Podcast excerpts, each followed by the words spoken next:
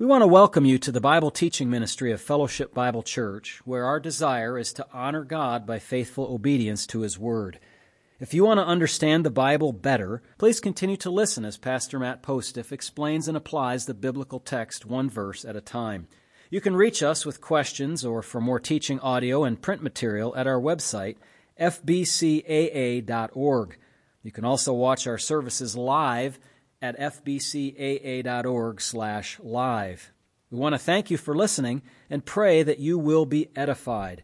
Join us now as Pastor Postiff opens God's Word. Well, good morning, everybody.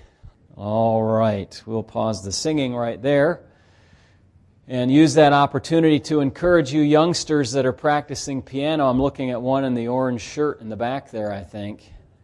You have a place of ministry in the church, my friend. Yep, you just keep on working at that, and you'll be ready to serve the Lord.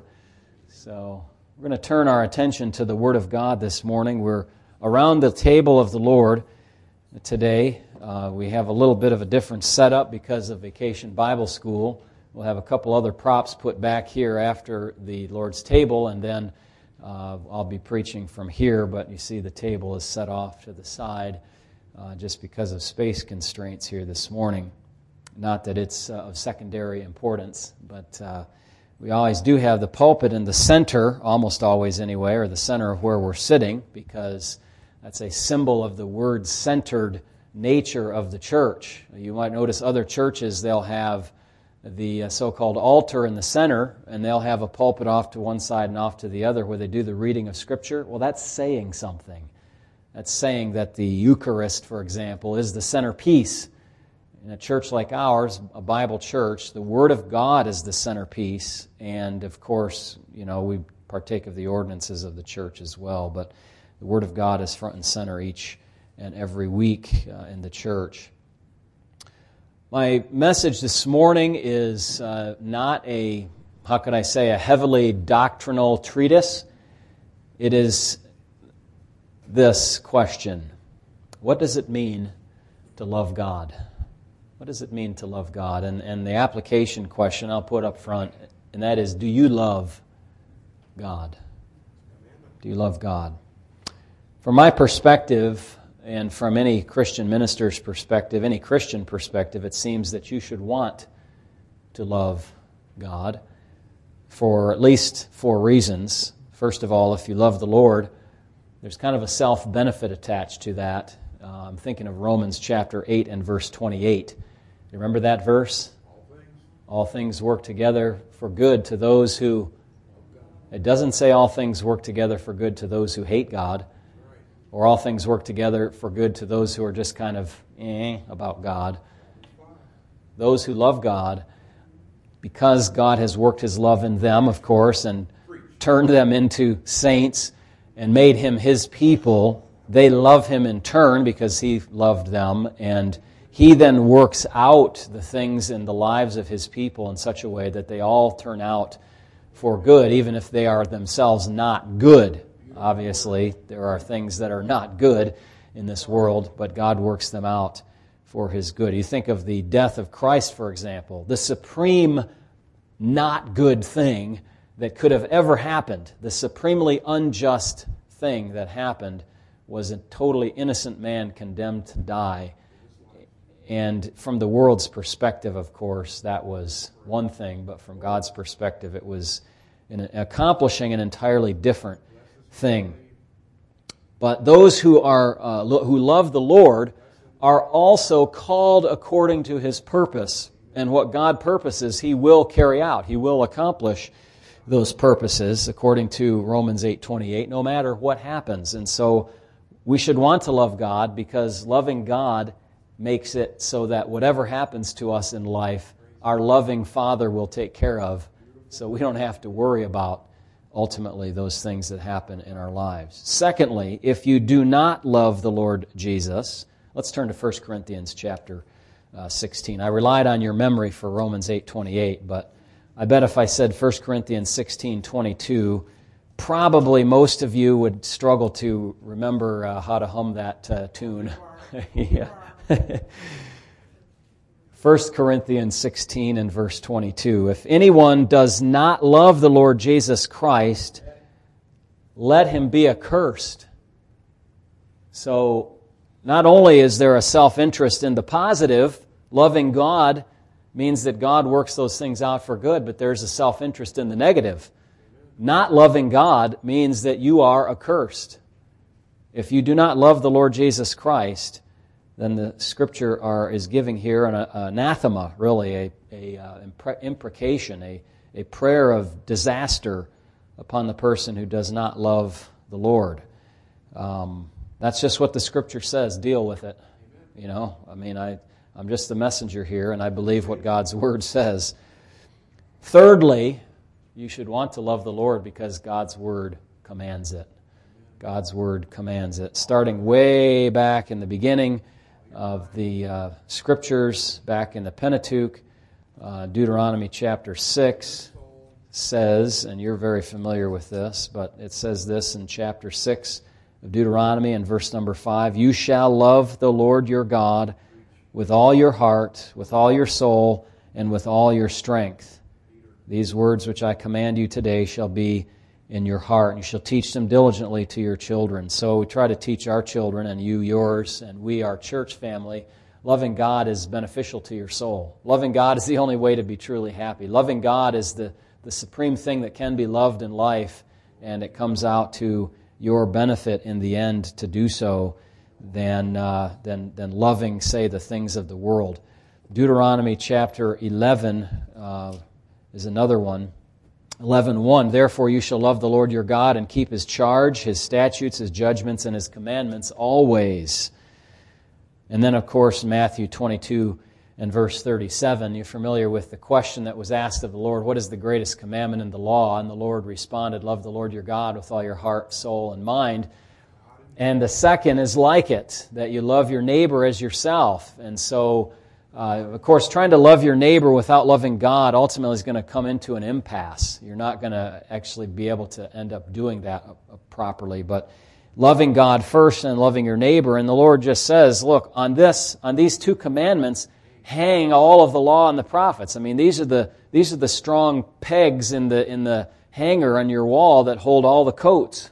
All the all the law is based on love God and love your neighbor. If you do those things, then you don't need to be told not to have any idols, not to use the name of the Lord in vain. You don't need to be told to honor your father and mother, to not steal, not covet, not commit adultery, and all those things, because those things aren't loving to your neighbor and certainly are not loving toward God. And I, I didn't write down all the verses that I could find on this, but there are certainly dozens, I'm sure, that allude to this idea, if not directly, indirectly that God commands us to love Him. So you should want to do that because you know that what God commands for us is for our good. God never commands something that's for our evil or for our bad. You know that? Yeah, we, we firmly believe that. Fourthly, we're, we're still dealing here, if you're just coming in, with the importance of the question do you love God?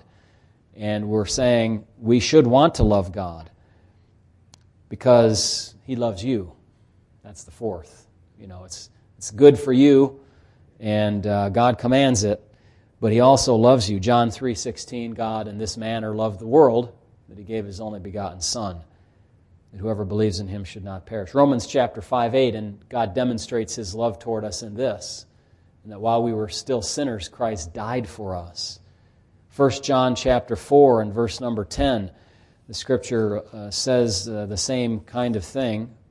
In 4:10 it says, "In this is love, not that we loved God, but that he loved us and sent us his son to be the propitiation for our sins." Not that we loved God. Of course we do love God, but we didn't start out loving God, did we? Who did we start out loving? We started out loving ourselves. We didn't love our neighbors. We didn't love God. We started out loving ourselves. Ourselves were the only people we could think about, isn't it? That's right. Yeah, that's that's the problem. Ephesians Ephesians chapter 2 and verse number 4 it says, whoops, I just went past it here. Uh, Ephesians 2 4, but God, who is rich in mercy, because of his great love with which he loved us. God loved us first, Therefore, we love Him. He loves us. And so, can you imagine the, the feeling, if I may put it anthropomorphically, in God's heart of unrequited love? Have you been in, in a situation where you've had that kind of thing in your life, where you've loved someone who hasn't loved you back, who maybe owed you their love, who previously promised you their love, um, who should be thankful for all that you've done for them. Think about God. He loved us, and we turn our, we turn our backs on Him often, too often times. So that's the importance of the question. We ought to want to love God. And then, love, uh, a second point in my notes here is there's an external manifestation of our love for God. The external manifestation is shown in our, uh, our love for God on the outside by our obedience to Him. You know, how, how do people know, or how does God know that we love Him? Well, if you love me, you'll keep my commandments. So there's a uh, clear uh, explanation of what love looks like on the external side, including our choices and our attitudes, which are externally visible. Loving God will be d- uh, displayed in loving our brother and loving our neighbor. If you don't love your brother whom you have seen, how can you say that you love God whom you have not seen?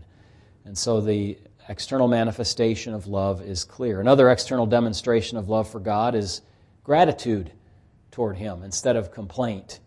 Uh, 1 Thessalonians 5 8, in everything give thanks. It doesn't say in everything make your complaints be known to God or something like that. It's to give thanks in all things. And so we express our love for God in, in gratitude.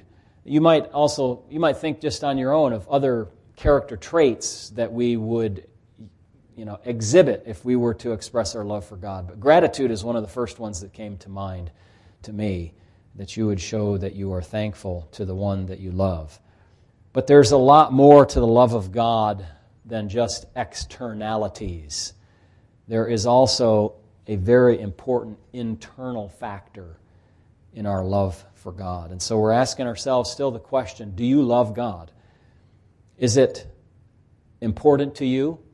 Is it externally manifest in your life? But also, is it internally evident to you? And only you would know this. Only you would know this, or perhaps, perhaps others would know it by your external manifestations or lack thereof.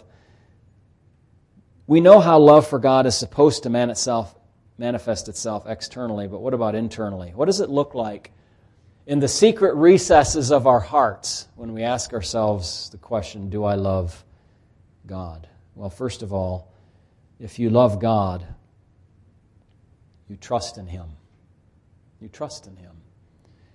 Uh, particularly when something challenging, we'll say, bad, happens in your life you trust in God, or something that you don't understand fully, why this is happening, why God does things this way, why has He permitted this to come into my life. When those things happen, you trust Him like a dear friend, like a spouse, like a parent. Even when you do not fully understand what's going on, you find a kind of restfulness, a lack of anxiety, a, and a rejection of objection to what God is doing because you are in His care. God, trust you. Uh, in Proverbs 31, it talks about the relationship of, a, of a, a good marriage relationship between a man and his wife, and it says, and his heart safely trusts in her.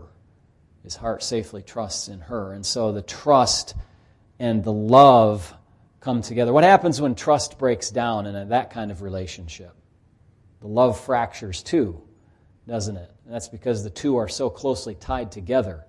You, if you have zero trust, how can you say that you have love for that person? A real kind of full throated love, you know, a, a, fullness to that love. You don't.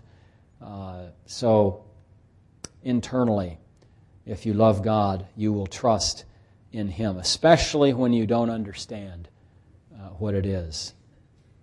Just like a child the Lord talked about children. Let the little children come to me. And uh, talked about children being an illustration of believers. And believers, like children, when are faced with some kind of challenge, they look to their parents.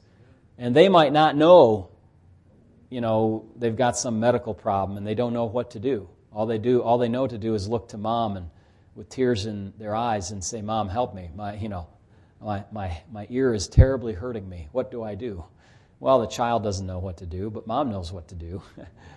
Take the little one to get the examination and get the antibiotic, and uh, you know the, the child doesn't know what are they sticking these things in my ear for and all this. Trust your parent and know, and know that this is going to be okay. It's going to turn out okay because your parent knows what is best, and so your heavenly parent, your heavenly Father, knows also.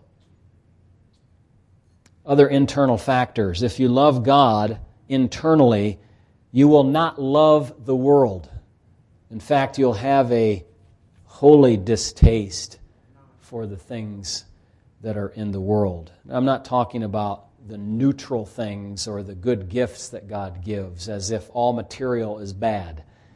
You are very thankful for a soft chair this morning. That's not loving the world, but loving the world system, the way they think, the cultures, the uh, approaches, the thinking, the teaching, the indoctrinations, the, the ways of how they do things. Um, you know, and I'm thinking here of the internal itching desire for the ways of the world. You know, I want to throw off the restraints that uh, are put on me by Christianity or by God.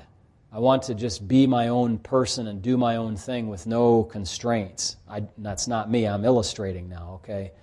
Doing that is going to open you to terrible dangers in your life.